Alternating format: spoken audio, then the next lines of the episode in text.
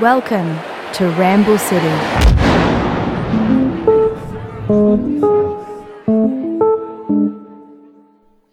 Uh, so it is 10:30 Australian time, and then far PM, right? across PM PM 10:30 PM, as Crazy. opposed to I'm a, I'm uh, asleep by like 9:30 p.m. my time. Oh, really? Usually, yeah. I'm, I'm, Where's- a, and I'm so- an early sleeper. And so all the way across the sea, you are in New York City, Yeah, I'm in Astoria. Astoria.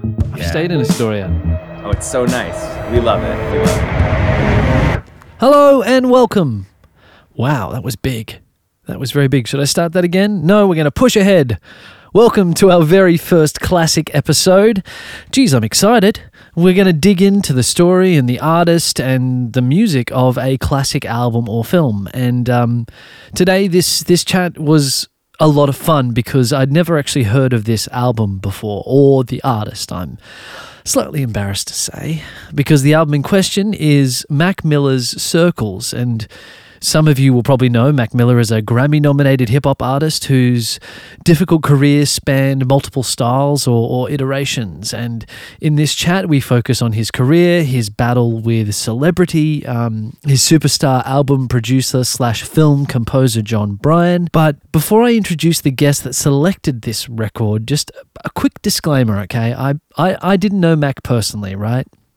I'm sure you're surprised to hear that. I never got to speak with him personally before he passed away. So everything I say here or that I suggest is a result of my research. And look, Mac Miller's story is so interesting and saddening and, and also inspiring.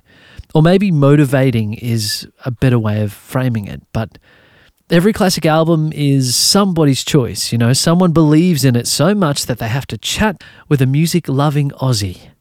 And today's choice, drum roll, comes via someone Playbill magazine called one of the contemporary musical theatre writers you should know.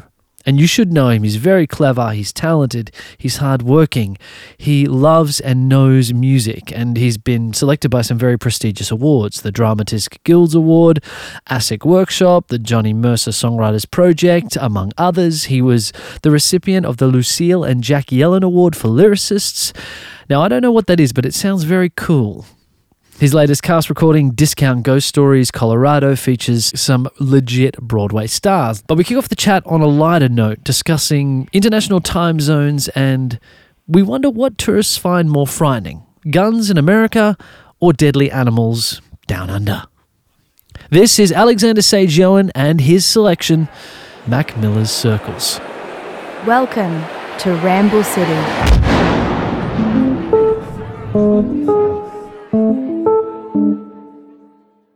Well, I've seen a video of flying spiders like descending down, and that, I mean, I'm Australia is one of the places that I want to go desperately. You know, I'm really excited, but it is a little terrifying. It's a little scary. You have guns, We have we have spiders. I mean, maybe we need to have the guns to protect from the spiders. Yeah. Maybe that's why we don't have the spiders anymore. I think this is a this is a thing. But okay, so we're here. it's ten thirty. It's now eleven thirty p.m. in Australia. It's now midday in New York, and uh, and, yeah. and we're here to to to to unpack a classic album. Um, A Alex, new when- classic album.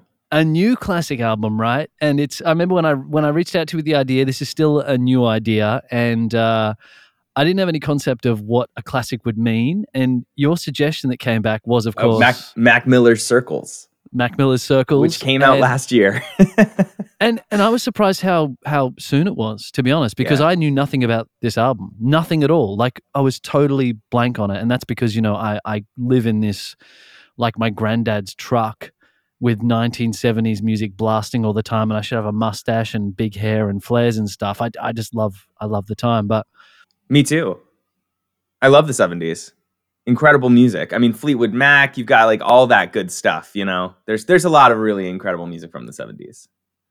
but this album uh, you brought to my attention this idea of what is a classic and it really kind of played with my mind a bit it played with my preconceptions of what i thought a classic was or what it meant to be a classic so what is a classic album to you? If you had to summarize or, or give an explanation, what is a classic album?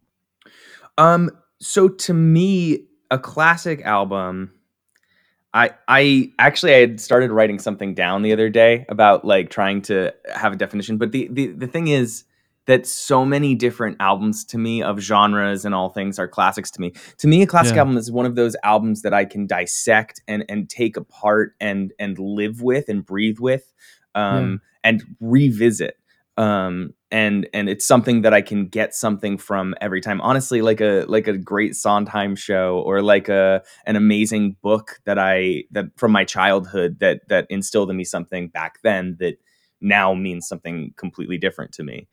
So, if you haven't listened, if you're listening to this and you haven't listened to Mac Miller's uh, Circles, uh, uh, we we really think that you should probably just push pause, go and listen, then come back because who knows how deep we're going to get into to to things. I know there's so much to talk about, whether it's Yeah. around his career, the timing of this record. yeah. There's so much to get into. So, if you're like me and you'd never heard of, I've I'm, I'm sure I've heard of Mac. Like I'm sure before you mentioned this Yeah. record, I'm sure I knew of him, but it just hadn't penetrated the way it has since I've spent the last seven days just like digging into this fascinating life and, and career of, of, of Mac Miller. Did you go further than circles? Even did you did you check out Oh, any of the yeah? So I watched swimming and- documentaries. I watched live NPR performances. I, yeah, the I mean, the tiny desk performance Yeah. is is just a remarkable little little set, and um, it's interesting to to note that the first big song of Max that people knew him for was a song called Donald Trump, which uh, was not really taking aim at Donald Trump, but then it became something where he took aim at Donald Trump, and he uh, became uh, he he he was an interesting guy and had a lot of different uh, nuanced thoughts. So it was it So- was interesting. So before we get into his his work and his songs and the album, let's set the table for anyone that ignored our suggestion to go and listen to the record and is just- and is yeah, just yeah, yeah. is pushing through. So so how would you summarize Mac? Um, just in a brief kind of kind of way. I've got some sort of highlights here that I can hit after. But how would you how would you describe him? Even to anyone that doesn't know, like me, that I, I didn't know he was a rapper. You know? Yeah. Um, I, I would say that he's he's a hip hop artist. Um, he was a an incredible incredible creator and songwriter. Uh, what a lot of people, I think, one of the interesting things about him is that he was more than just a rapper. Even he played all of his own instruments. Not saying that rappers are not musicians or not uh, capable of so much, but he also was very invested in what the chordal structures of his songs were, in in where the melodies would go. He was a writer for all intents and purposes. He was composing what these albums were. Um, and working very closely with with producers and and other musicians and and really collaborating in a beautiful way. And so he released, you know, six albums publicly. We know from what we've heard of from interviews and and from certain things that there is a whole back catalog of stuff that he recorded for himself or as part of what he thought his creative process was. But Yeah. you know, he signed independent in 2010 at the age of 16. He began his career in party rap, which, for anyone that doesn't know, is like bass driven, uh, block rock and kind of hip hop. That's just like all about groove and and as it sounds as uh, party. Having a good time, yeah. like Asher. Roth kind of. I love college, you know. that kind right. of stuff. and he was and people people really dug it and people loved him he had fans but it took a while to kind of garner critical respect is what i've gauged in the last seven days and he was very he's very public about that even though according to uh, an interview i can't remember where i heard it but he made his first million dollars by the time he was 21 Yeah. i mean Well, I mean- insane life Yeah, incredible. Um, if you look back, his first so he released a bunch of mixtapes. Uh, they I think they were called Kids was was really fun. Kicking incredibly dope shit is what it was called. yeah um, and uh, then Best Day Ever was a really fun one. And those are all kind of the party party rap. And then he hit his his first his first release of a record proper because those were technically mixtapes. Um, his Yeah. first record proper um, was critically panned. Um, it was called Blue Slide Park, and it it was it was notorious for getting a 1.0 on Pitchfork. Wow. Um, and, And that's he came not back. golf. Yeah, That's bad, right? no, that's very bad. That's very Yeah. bad. I will say that record is awesome. It slaps. Like if you if you can get into what Mac does, that record is great and it, it has its haters, but I think that's an amazing album. Um But it, it's been yeah. widely more applauded though since, hasn't it? Like when it came Yeah. out, it was panned, but a lot of people that I heard over the last seven days that I was kind of digging into this and went way deeper than I expected, as I sort of said. So many people spoke about it as there was a real point in their minds that Mac was the real thing. And it Yeah. just seemed to, you know, to me opens up this whole other, other conversation about, you know, how do we qualify an artist's respect in the world and all that sort of stuff, which is kind of a bit flighty and wanky and probably not for this part of the conversation. But i in 2014, he signed with Warner, and yeah. there's this whole other backstory about why he has expressed that he did that. Uh, Before we get into that, this kind of this picture kind of sets this backdrop for circles, I guess. Um, Yeah. An album that was released in 2000, as you said, two years after his death in 2018. Yeah, 2020, yeah.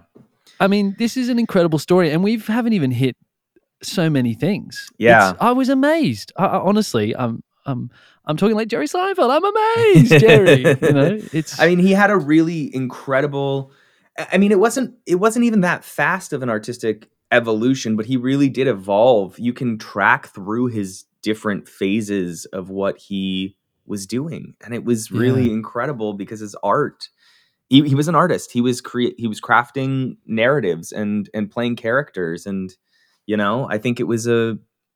Yeah, it's really incredible to to watch the tapestry unfold. And once he signs with Warner, I think Good AM is that first record right. from Yep. Warner, and it you can tell that there's a shift in kind of how he's creating things. Maybe um, I remember there was an, an interview that he was giving because I also I did that deep dive. Uh, I've done all those interviews and like, but on one of the of one of those interviews that he um, gave, he said that he had been playing with mixtapes and he had made three or four different albums and submitted them to Warner and they almost went with one of them but then at the last minute he said nah I want to do something completely new like what an incredible artistic drive. Uh, Warner was willing to put out this album and he said no I want to I want to make a completely new artistic stamp.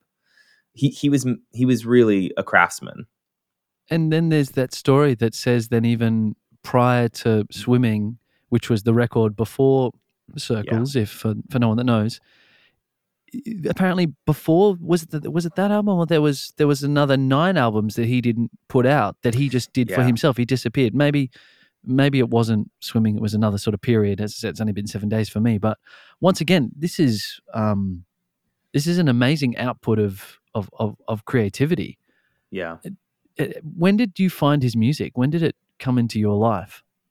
So I I feel very uh uh, I'm sad to say that I actually learned about his music right around the time that he passed. That was Yeah. kind of I was shocked because I had heard his name. I think that's I think that's important to say is that like I'd obviously heard his music and heard of him.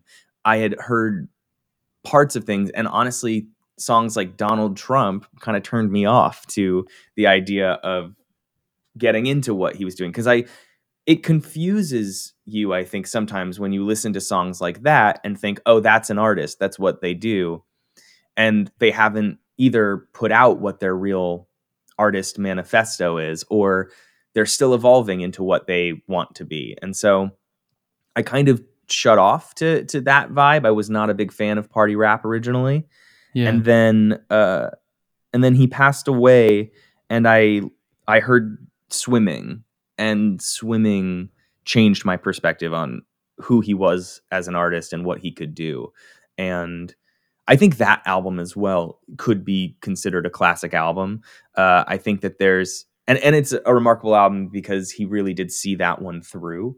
Um he he died a month after it came out uh, which is a tragedy that we didn't get to see him tour that material. It's a tragedy we don't get to see him tour circles as well. Yeah. Um, because yeah. But anyway, uh, I got into that album and then I I backtracked and I I said, okay, I don't love the Donald Trump song, but let's let's go back to the beginning and see what we can. As as Hilary Duff once said, let's go back back to the beginning. Um, All roads get- lead through Hilary Duff. all all roads, yeah. Wise prophet, that one. Yeah. Um, but uh, his stuff is nuanced. It's really incredible to go back and hear some of the things that he was saying, and even even to note that the music does evolve. His his ideas evolve, and it's he was 16 when he started. He was 17 when he started. You know, it's it's really remarkable how much the music evolved, how quickly the music evolved. You know. So the idea that these swimming and circles, which we're talking about today, that they were intended as a companion, Yeah. you know, as a as a duo, and then the was- idea that perhaps there was a trilogy, yeah, Yeah, with a with a, with to a three. true hip hop record at the end. Did you, when you first listened, did you pick up on that at all? Like, did you did that come through to you on first listen? You know, it didn't. And it's Mm. not because, you know, it's because it actually, I think, either. Yeah, It didn't for me either. And, and for me, it was because not not to catch up, but for me, it was because I was Please. actually clouded by his story on first listen. Like. I really because I'd found it. I researched him before I really listened to a lot of the album, and then all I could sort of hear was maybe some of his struggles as they seemed to me, or from what I'd heard, and that's all I could see in the record. And then as I dug deeper, it became sort of it revealed itself a little more to me. So that that was my experience with that theme. Yeah, there were there were de- there are definitely things. There are definitely uh, things that point to uh, relation and and those kinds of things. And I I feel that you know it's interesting. I think it's important also to say how how deeply sad Circles is as an album Mhm. versus even Swimming. Swimming, I would say, a- and there's a lot of hope in the lyrics, but there's something else that hangs over what Circles is, and it's it's it's something. I- I would say that has to do with Jon Brion, the producer, uh, being this kind of all-knowing being and coming in and overseeing this production to make it feel as perfect and beautiful as possible, and that makes it even more heartbreaking almost. Um, but We'll uh, talk about him in in more detail later because I'm yeah. a, a Brion head myself. Oh my but god, truly one of the best It- producers of all time, of all time, and one of the best composers of all time and songwriters. He's really remarkable. Yeah. It's a classic on a classic. It's a classic sandwich, I guess. Yeah, it really There's- is. there, there's so many little clues, as you said, to kind of this this companionship of these albums, and with Circles, you know, being its own circle. To Yeah. me, what really drew me in, and maybe it's the the the musical theater affection and and the love of that form. There's a real sense of theatricality in that opening song to me. Oh yeah, You know, it's kind of like the the orator comes, yeah, comes out, and he's sort of like, bum, yeah, da bum. But it literally to me is Gershwin in the best way. It feels like modern day. What could you do with those ideas that that Gershwin was setting forward back? Yeah, I think it's literally some of the best writing ever. I don't know about you too, but that for those first opening, you know, we're doing clicks now, but those first those the the the sound of that that opening track, circles, Yeah, it it immediately for me, and this is really silly, but I thought of two songs in, instinctively, just the palette of whatever was going on, the textures or whatever. I thought of Lola, and when you Uh-huh. listen to it again, I swear to God, there's like this little. It's not that rhythm, but you, you could almost like hear the rhythm in there. I don't know why I heard Lola, but I heard love like this little bit of Lola I love it. and then and then I think it was like I just dropped in to see what condition my condition was in. I have no idea why, all right, or maybe I was, love it. Yeah, it was insane. I- I kept listening to that opening, being like, "What am I hearing here?" And it's it's neither of those, No, neither of them at all. but but you know in talking about a classic album right there is something epic about the songwriting in this record in in the fact that it does all feel that it's timeless it's classic in the way that those kinds of songs also feel that way, right? It's yeah, it speaks to the kind of universality of what he's going for on this record and that's different than other things he went for on other records. Um Do you So, think yeah. that the the subject matter on this record? I heard a couple of people refer to it that he was less posturing, I guess, as he went further his career, which was a big part of, I guess, party rap and mhm. um and kind of this uh this wrestler chest a little bit, persona. yeah. yeah, yeah. He called Yeah. it a wrestling persona in a lot of interviews. I heard like he would turn into this wrestling character, which is Yeah. a, an amazing comparison to make to kind of, you know, a rock and roller, absolutely absolutely i mean thing. you you yeah I, they you kind of end up being that way as a rock star or a rapper or i mean there's a lot of there's a lot of uh and not that i'm going to claim to know everything about the hip hop world or anything about the hip hop world or the rap Oh, world. I am. I yeah am. yeah for sure you know, because I in. listened to, to to Warren G in the '90s. I must know everything. oh yeah 100% but there is a lot of fighting and a lot of um a lot of you know people who have to struggle to to get by and and you know there's a lot of uh crazy stuff that happens in that world and and there is kind of this this wrestling kind of metaphor in there for sure i think Yeah, I guess I guess what I heard it to be, and that's a really good distinction to make, so it doesn't. Because I think what I took it to mean was, I related to it in an art in as an artist that takes on a persona to Mm. feel bigger than themselves. So I, Yeah. I wasn't necessarily um, thinking of it too in terms of any particular genre. Really, now that I think about it, as you sort of you know push back on it a little bit, I think it was this idea that we we make ourselves bigger, uh, which is part of the performance. I just I Oh, just yeah. found the the way that he sort of used that analogy really fascinating to how maybe he saw the zone he got into to be Mac Miller, the artist. You know, Well, yeah, and that's uh, yes, absolutely. I completely agree with you, and that's uh it's an interesting thing because Mac Miller's not his actual name.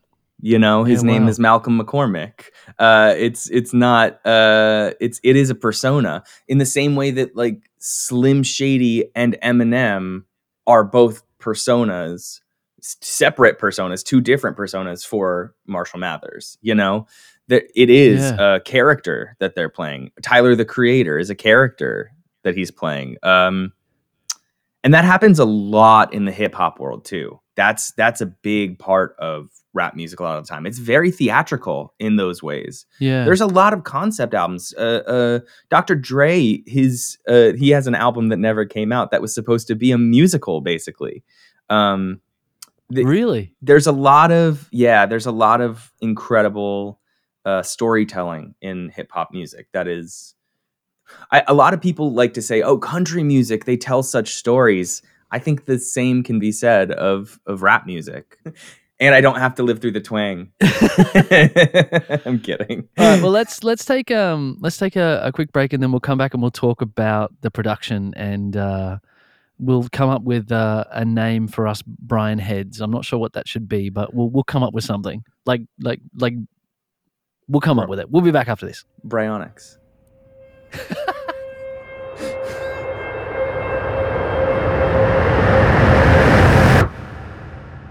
I mean, when I think about circles, and I know we're just jumping in, sorry, but uh, I love this album so much. Yeah, no, Um, no. When I think about circles, I think about uh, every single song has its own kind of tapestry. I think about the song uh, "Hands," I think is the name of it. Yeah. Um, Yeah. For me, that song, the or- orchestral nature of that tune is just out of this world. Um, what he does, what they do with those chords, um, and the loop, it's really, it's really magnificent. It's really incredible. It would hands be your your favorite? you, you know i can't decide what my favorite song on this is but i would probably put uh, the the song right is probably my favorite Th- there's such a groove groove and vibe and so a groove you know both of them together um there's such a groove and vibe and uh uh it the melancholy there's something total about that song for me Mm. where the melancholy is certainly what he was trying to put out. That was the song he was trying to make. And um it's just it's just really beautiful to listen to him.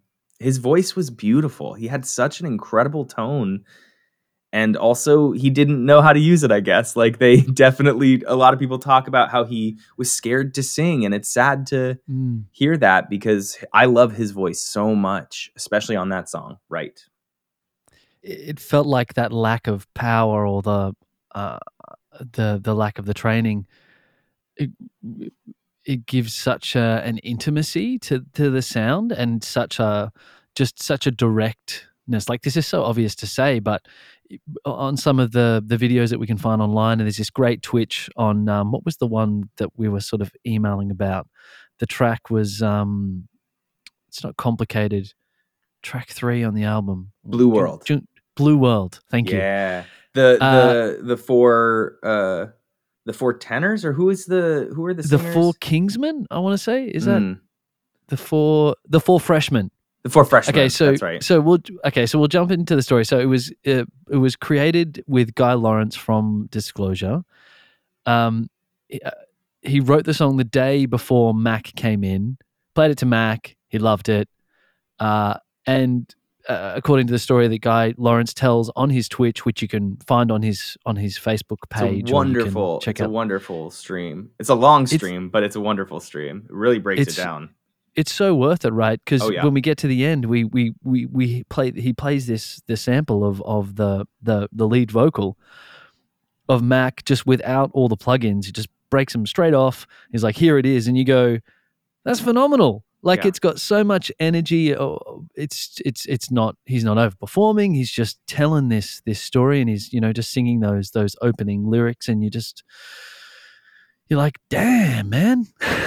He It's was good. he was remarkably talented um and yeah he's a he's an immense loss i think for the music world in general for for culture in general um because i think he had so much more to make and say and um yeah it's really really sad that he's gone it's really sad So we're jumping around a little bit. Yeah, Let's sorry. get back to uh, to being Brian Easters, I believe Yeah, is what let's- I'm now calling it.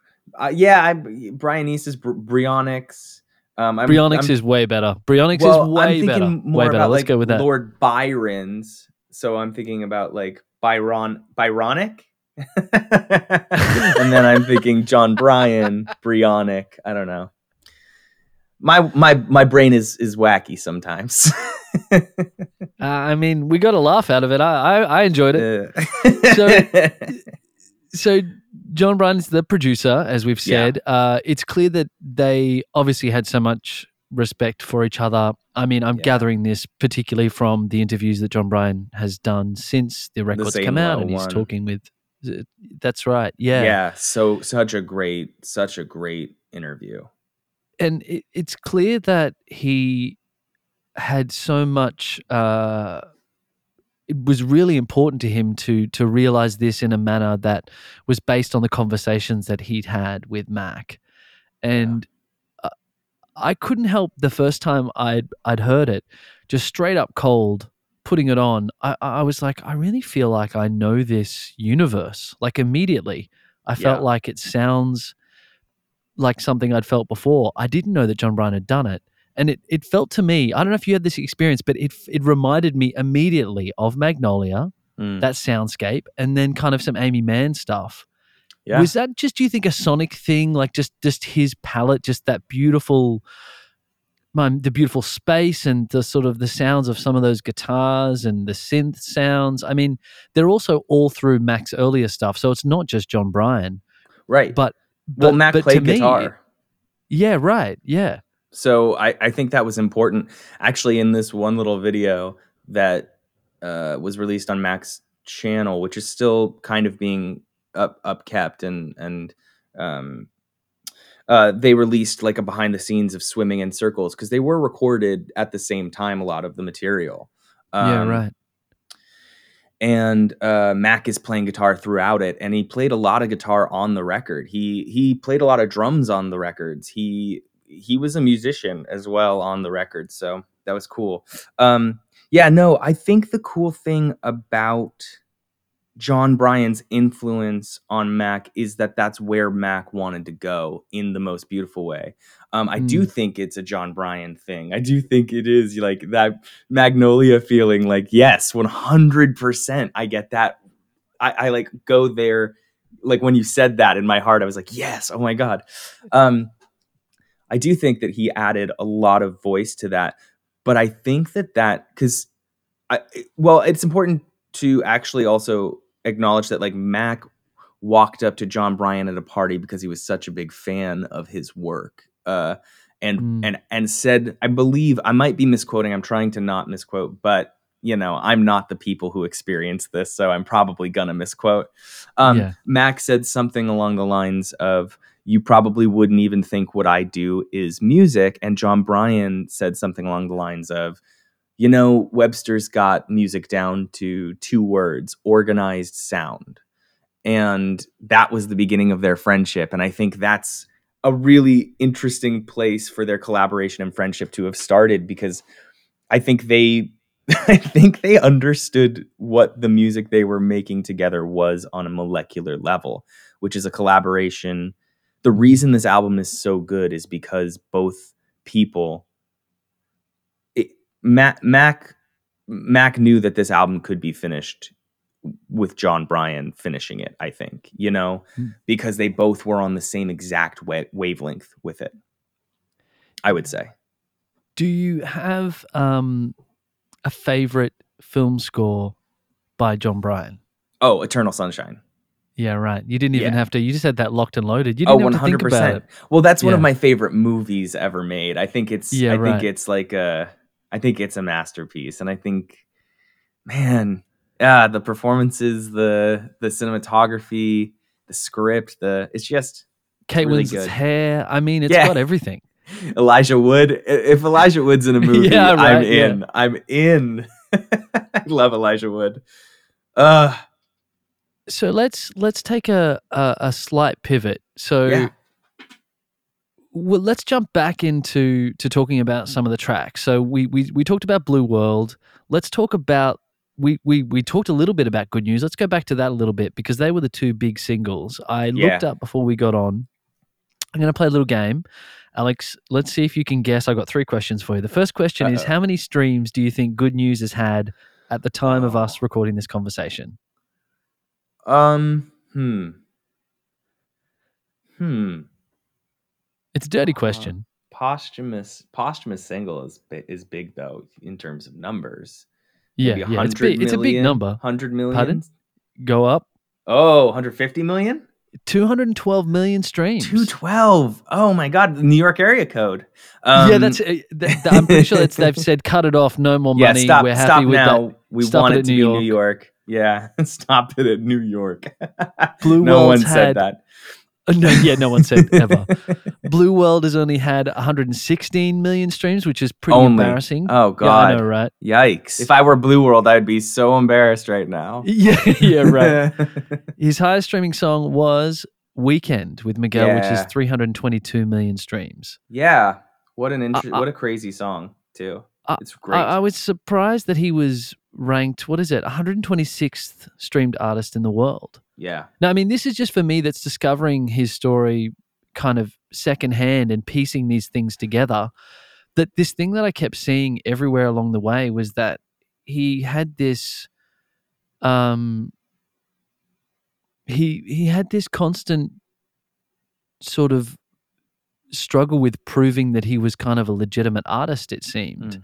and that seemed to be in a way this kind of great chip on his shoulder that he declared that I am going to work harder and I'm going to I'm going to be the best and I'm going to he seemed to me I didn't know Mac and I'm just posturizing and there'll be a big disclaimer at the top of the episode which you've already sat through I don't know why I'm saying it again but he just loved this music he loved music he loved creating it seemed to me so much and it just comes through in all of his music that he loved this art form that he lived and breathed it and didn't want to do anything else. And and I'm sure that can be a really isolating place Oh yeah. because because well, he locked creating- himself in his Yeah, he locked himself in his house for like a year and a half when he was making those nine records. You know, he didn't leave his house. amazing. which is which is honestly after the pandemic for us in New York and for us in America, I'm like, uh, nine months, mm, a year and a half. I mean, I could do it. We got this. gotta make, gotta, gotta stay inside. Okay, no, um, Are you leaving isolation with nine records? yeah, well, no, uh, that's true. I guess. I am leaving with I am leaving with a few records though. I will say that I released a couple records through this, but um, but nobody listened to them 212 million times. Well, not yet, Alex. Not yet. Not yet. Come on, we Um, got time. Yeah, exactly, exactly. No, you I mean, know it is. It Yeah, is go on. well, no, I was just gonna say it is. Um, it, it- it's he was incredibly driven um, because I think you can hear in his music he was one of the best artists. He he he Yeah. he was creating at a high level, um, and I think that uh, it's sad to say this about most artists in general that are remarkable, but he was underappreciated in his time, I would say, even though he made the millions of dollars and, and had the kind of um, people recognized that he was good. Like people understood that he was an incredible artist. His songs, The Weekend is a big one. Uh, Dang is a big was a fun song. I remember when that one came out. Um, Yeah. But uh, it is an interesting thing that I think in hindsight he's going to have a bigger uh, effect on music going forward too um, than even he had an understanding of in his lifetime. There's a quote here that I found, which is from him. He says, uh, I think it was from uh, Vulture Side or what. I'll, I'll, put the, the, the link in the show notes. But he said, When I first started, I thought I was going to be the biggest thing in the world. There was this time when I was the most Google thing on the internet. It was like diet, carrots, and Mac Miller. it's, uh, to be that huge, but that that loved and that kind of critically challenged is is so gutsy. Just Oh, so yeah. gutsy to just to keep to grow through being a, a you know a, a, a teenager essentially start putting out this music and growing into it as you develop and and you're putting out records that are being loved. And you you know that you're striving towards your idols to be able to sit at that table but it's it's wow it's braver than i could have been. That's to me that's it's amazing. Yeah. I I find his I find his drive to be one of the most admirable things about him. And and that that's saying something because I think his music is admirable. I think everything uh, there's a lot of things about him, obviously not every single thing, but a lot of things about him are admirable and um I think his drive really inspires me because you can see it in all of his music. You could I, I'm going to say something that might be might be controversial. oh hold Uh, on let me sit down Uh oh. Um, I think you can feel uh, in songs, in in production, in things when people are giving their hundred percent. I think you can feel in the writing of the song, in the foundation of the material, and I genuinely think if you start, I, I think if you start with Macadelic from from his Macadelic on, there's not a single track that does not have the care and attention of him giving his 100% 100% of his creativity and and being in his tracks. And so just for that fact alone his discography has so many incredible moments of brilliance of just like shining through um absolute brilliance.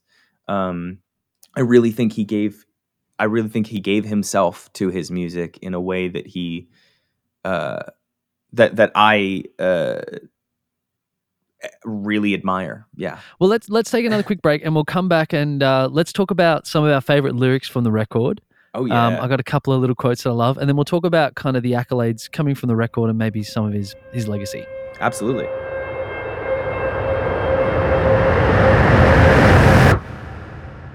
Time update. We're nearing midnight Australian time. What have you got, Alex, in oh New God, 9:43.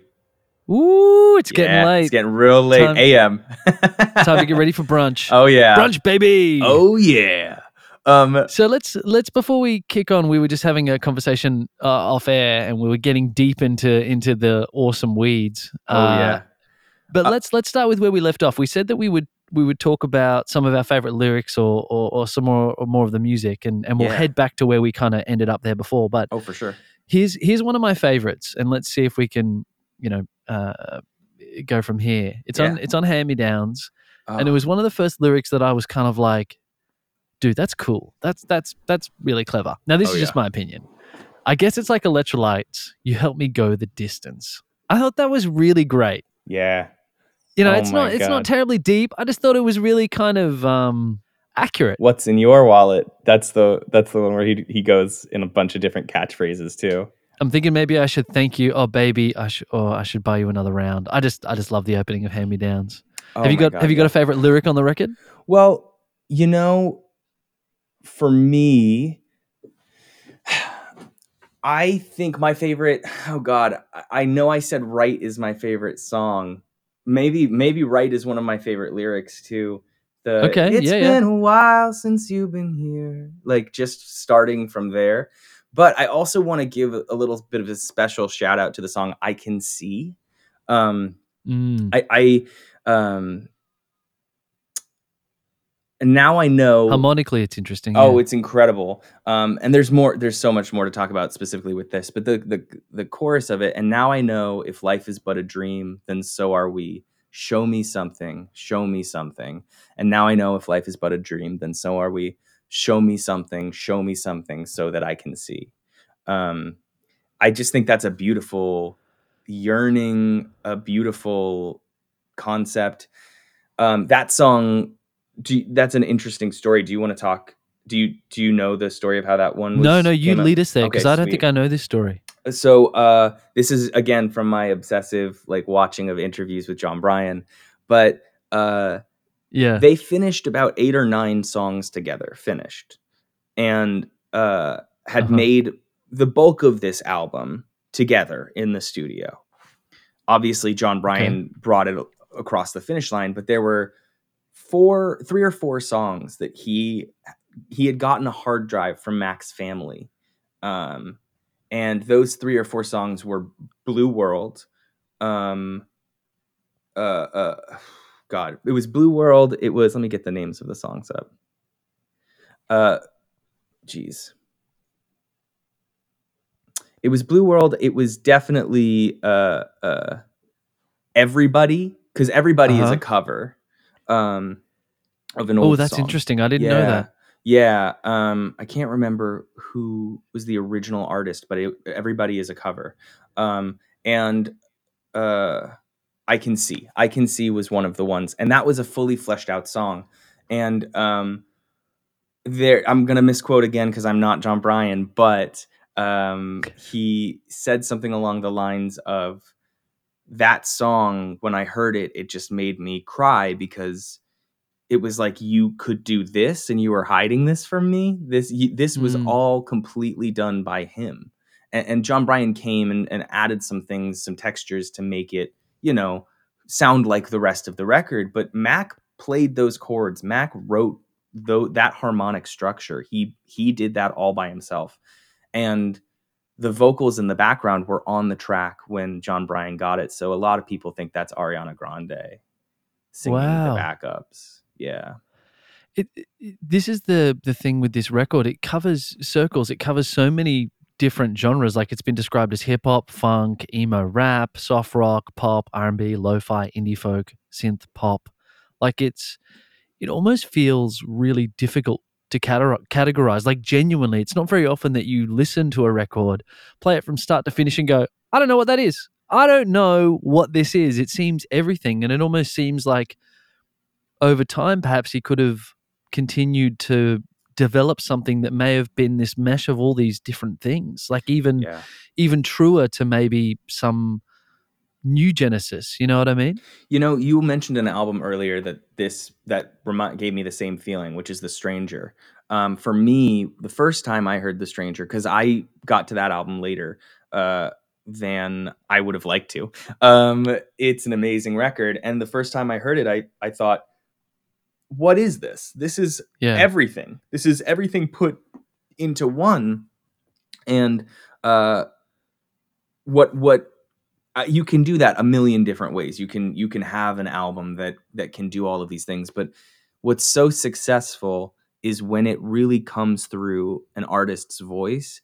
And and Mhm. what's cool about circles in particular is like yeah, there are a bunch of different songs that feel kind of like they don't necessarily all speak to each other, but they speak to each other because it's Mac, because Mac is our guide and our narrator and our our voice. And um he makes the album the album, you know? And this is then then why is it that with this Mac Miller album does it feel like it's is it that it feels like that this is different because this is what the great singing songwriters have done is put out these records that are not just this one song reinterpreted 10 times in a slightly different manner it's these are 10 songs or 9 songs or 8 songs that I've written that that are worth putting into the world you know and this is what he's done on circles I think why is it surprising then for for, for a hip hop artist perhaps to to mesh all these different things together? Is it surprising because he's a hip hop artist? Um, no, because because I think hip hop artists have been doing this for a long time. Actually, I think okay. I think that like OutKast did it. I Mm, think that mm. uh, Tribe Called Quest. Tribe Called Quest. Yeah, I think that um, I think Frank Ocean is putting out some incredible records that could be called hip hop records, could be called R and B records. Jon Brion produced one of them. Uh, uh, you know, uh, I think it's Brand surprising. Represent. I will I will say I think it's I I do I understand why it's surprising from Mac because I also think that again what we're getting here is an evolution of Mac. He could have even gone further than we can even comprehend that Mm. he could have been making music by the end that was really something you know that we can't even and obviously we'll never be able to hear because he's not here to give it to us but um i feel that uh i feel that it's surprising because this was this was i know you can do all of those other things up until you know divine feminine i would say okay that's a that's a rap artist and then he decided to become a different kind of artist i think around Mm. divine feminine and by the time we get to circles he has gone in, a, in an even different direction i would say that circles and divine feminine don't sound alike very much at all in some places Mm. but it's that kind of commitment to every project being a voice and everything being a, a further explanation or exploration explanation All right, so let's talk through some of the accolades that have come for the album. Yeah. Uh, Billboard named it number 16 in the top 50 best albums of 2020. yeah They also put it, it, should have been higher but yeah well, and then it was 16 on the best uh, 20 rap albums. So it was equal 16 Mm. according to my copy and paste effort here, which I'm hoping is accurate. So No, it was probably. 16 on both the best 50 albums and then the best 50 rap, best 20 rap albums. That's that's pretty interesting that it's 16 on both. i yeah That I may be a typo. I should check that. it depends also i'm i'm not sure I- i think this was a i think that it's it's a record with rap on it i'm not sure Yeah. it's even a rap record at the end of the day um He but- sings more than he raps for yeah, sure. Yeah, and even then, I think the intention of the songs, even when there is rap, um, like Blue World, I think the intention of the songs are more melodic and more uh, songwriting than.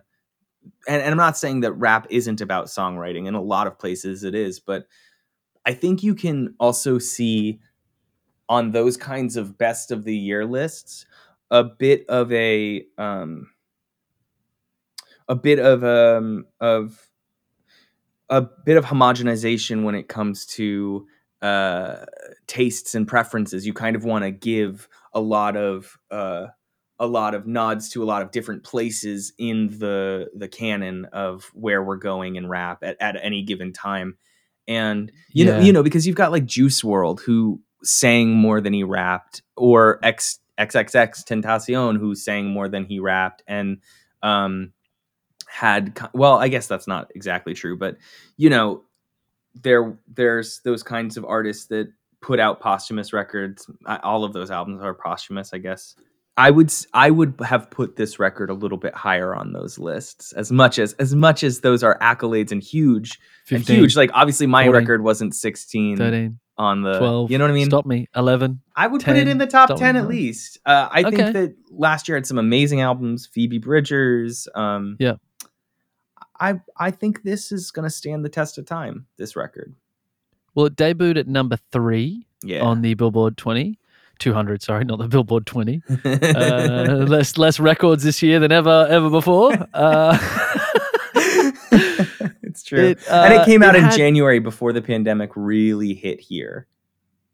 Yeah, I wonder what impact that had on people Well- listening to stuff. That's a, that'd be an interesting thing to look at. It did it it it hasn't um hit the same streams that like swimming has had, but that had a year to kind of Yeah, garner yeah. that. I think um look, for me this record helped me get through this pandemic because of how Mm. melancholy yet hopeful yet beautiful and distinct and all these different things it is. And so um Well, hold that thought. Let's Yeah. talk about that more because I just want to. There's a couple more facts here. We've got the Yeah. 10 tracks from Circle simultaneously charted on the Billboard Hot 100 in the first week. wow. All 10 simultaneously charted on the Billboard Hot 100. That's amazing. That's amazing, right? Yeah. It peaked at number three in Australia on the ARIA charts, number three in the Canada Canadian album charts, and then number eight in the UK. All Music gives it a rating of three and a half by the critics, and then the users give it four and a half yeah. out of five. Yeah. Yeah, All it's- music. Come on, man. Guys, Yeah, I know, I know. come Uh, on. it- it's uh, I guess this uh, even you know in his passing, his music can be critically acclaimed, beloved, but the fans were maybe always going to love it a bit more than people that are critiquing it. Perhaps That's good. That's good. that's At what you want, right? I guess, you know, on a certain level, as we've seen with Zack Snyder's Justice League, right? Um, yeah, Sometimes which we're going to be talking about at some point. fans. Oh, for sure. Oh my God. Um, sometimes the fans need to uh, appreciate the thing, and it doesn't matter what people who are supposed to because because what what is a critic? A critic is somebody who tells an audience what to like or what to engage with based on their opinion of it. If it's bypassing if the art bypasses that process, then more power to the art. Um, Yeah. and more power to the artist because on a certain level, critics, the art of crit, and this is a whole other conversation, but I do want to say that the art of criticism has distinctly changed in years with the internet and with all these different things. And there used to be a time in theater, even where like Harold Clurman, the acclaimed director and a guy who for which the Clurman Theater is named after, he was he was the top critic of his day as well. And people who Yeah, wow. made the art used to be the critics as well. And I think that's an interesting thing to um, to keep in mind that like a lot of the people who judge what Mac did don't make the art. It's interesting, isn't it is that because we don't have time Yeah. anymore? Yeah. Like everything is just now so sped up, and I mean, you barely have enough time to practice. Yeah. You know, like it's because you know it- now it's yeah, sure you can spend a couple of hours on your instrument, and then uh, do some writing. Yep, okay, and then you got to make sure you eat. You got to hydrate. You got to make sure you talk to another human being at some point Yeah. in the week, the month, the year, whatever it is. But then, more important than all of that, is your social media presence. Oh yeah. You know what I mean? Th- this is what this is. You know, it's it's you know this is the world we live in. But anyway, I don't want to sound like an old boomer. No, no, no. I'm I'm sounding like an old boomer. I uh I, I Back in my day, the critics were critics and the writers were critics. you know, yeah, and I'm not. I'm also not trying to. I'll get off my soapbox in just a moment. No, no, I'm just- it's fine. but I do. It is an interesting thing that, like, you know, Mac was good. Mac was Mac was great. Mac Mm. Mac's artistry um, upended what the system is supposed to be in that process, and I think that that's beautiful and worthwhile and worth celebrating. And um, more power, I hope, to his estate to release those nine albums that he made to to release what he was proud of if he wanted it released. You know. Well, his his um, Spotify profile actually says in his about section. I just was looking at some stuff before, and uh, and it says that it is the first posthumous album. Yeah, So they're definitely they're gonna release. going to put some stuff out. I mean, he's got 13 just that we know of from interviews. It Yeah. sounds like sitting there, whether he would want them out or not. You know, obviously I don't know, but I think at this point, I do think that he would have wanted them out. If I try to contextualize myself in a situation like that, not that, not that you want to contextualize yourself in that situation, but I have. yeah, of course. uh, so with my fiance, I've had a discussion where I'm like, "Hey, if I pass away, especially with with you know pandemics in this world and weird things happening, yeah, of course. I've had that conversation where I say, "Hey, if I pass away, exploit everything." The blue folder, Yeah. not the red folder. The Definitely blue not the red folder. Don't look in that when you're not gonna like what you see. Yeah, yeah. Just No. burn that directly. Burn that immediately. Put that in the trash. No, but I do. I did have that combo with her where it was like, look, I mean, I want, I, I want also like, I think collaboration in this world is really fun, and I want once I write a song and everything, I want people to fuck with it. I want people to mess with it, and I think Mac did too. I think people people like those kinds of things and like collaboration across the world and everything. And so um, when I die, it's it's everyone can have my shit, you know. the world will be but a bunch of vultures on your artistic memory. yeah, please take it all. So let's get to this our favorite uh stories kind of around mac or or his career or his work. And there was one that we were talking about before before we sort of came back online about oh yeah, jay-z. Do you want to tell us this story? Oh yeah, just just that um Mac there was this one picture on his Instagram that I love that just I think is an example of him. Uh he, he had a picture of him in front of his wall that had his gold uh or maybe it was platinum uh record for the song Dang. And then right underneath it it was a, a framed poster of a tweet that Jay-Z put out there in response to someone being like which rappers are the are the coolest? And he said uh nobody's cool. Mac miller nice though. Um something like that. And and he had that framed and put on his wall because that actually meant so much to him that jay-z said that he was nice he was one of the And is- nicest rappers. Everybody said that he was very not nicest rappers he was one of the nicest people. People said that he was a really kind respectful and cool human being. And it seemed even to me with seven days of living in his legacy that he just loved music man. He Yeah. just loved he just loved it. Like he lived it and breathed it and just was one of the real ones you know? Like Yeah, that I mean that's. Uh, there's another anecdote actually that's that's interesting. I think it's not necessarily a story, but it's he had a reality show for two seasons called Mac Miller and the Most Dope uh, Crew. I think Most Dope. Family. No, I'd heard about this, but I don't know much about this story. He, I'd heard him mention this in an interview. Yeah, yeah. So he he had this he had um you know it was about the crazy exploits of him and his family, his his f- friends, his group of people and um you know it featured his house and he would just do crazy shit on camera and be fun.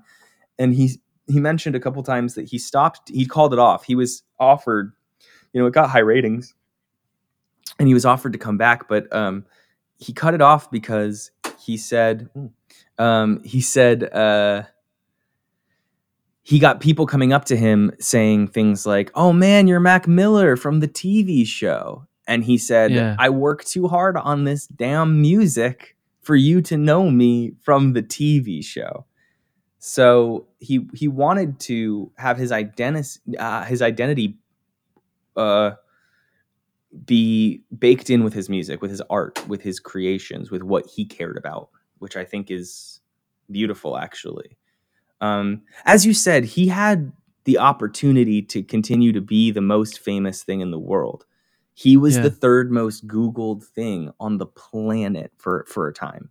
And if he wanted to, he could have written Donald Trump 2. He could have written Mm. Melania. He could have written whatever he'd want to write as a song and gotten that kind of cash grab. But instead, he decided to dedicate himself to creating the best music possible, not the not the flashiest, not the uh, most cliche, and not the ones that's gonna um, play in the clubs constantly. Because I don't think you're ever gonna hear the music from Circles playing in a club. what carries on from this, if we're talking about stories that kind of resonated to me, was this one about when he signed with Warner.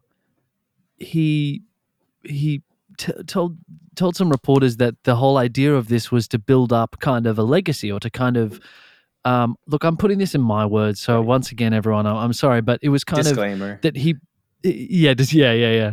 Like he, he built this studio or his or in his place and just rappers were allowed to just come over and make stuff. Yeah. and it wasn't an entrepreneurial thing i guess in the beginning. It was more like an understanding of coming uh, from seeing and, and understanding the form and and knowing the history and and and what it takes to be able to to to get in the studio and and and have a, a budget that means you can come out with anything worthwhile.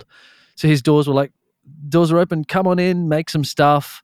Let's just make some music that that that can live in the world. That says a lot about a, a person.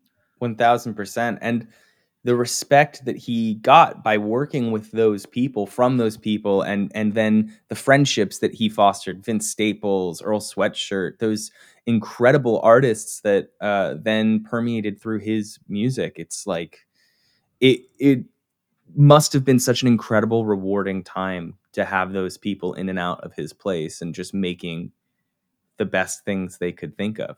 You know. it's university forever Oh yeah. Oh my God. Yes. That's just the way I inspired and just around people that are just making stuff that inspires you and challenges you and excites you and and drives you, you know, as opposed to being in your own room practicing and going, I really need to rewrite that bridge.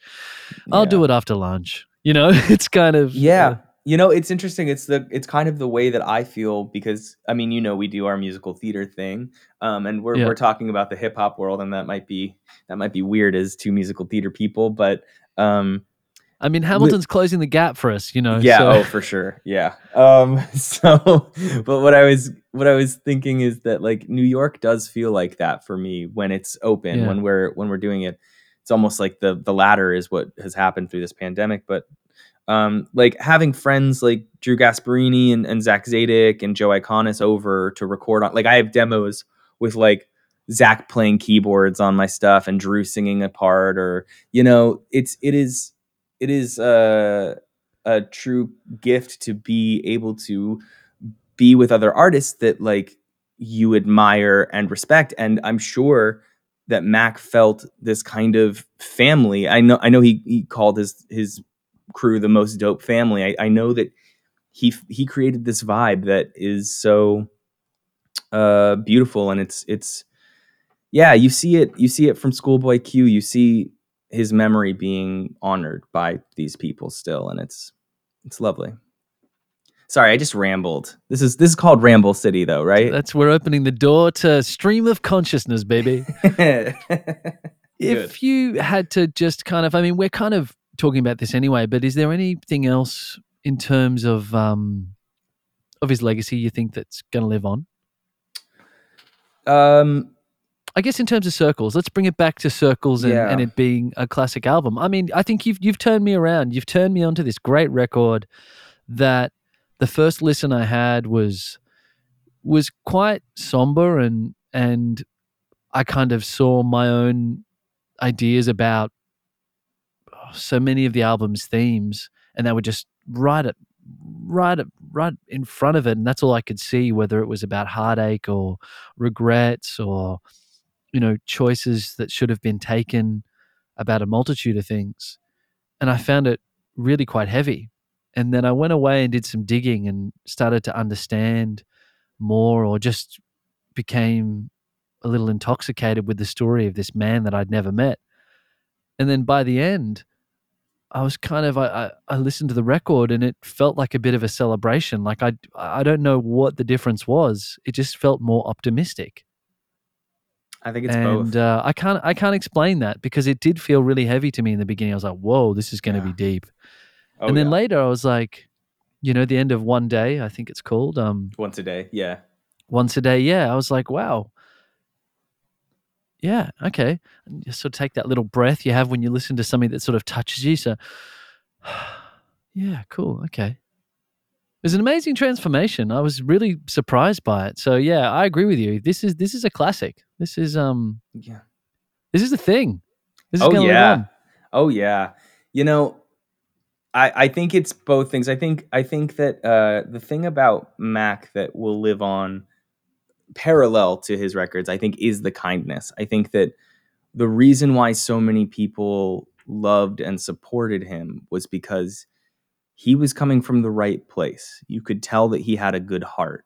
And I think Mhm. that's what he was putting on full display on Circles is his heart.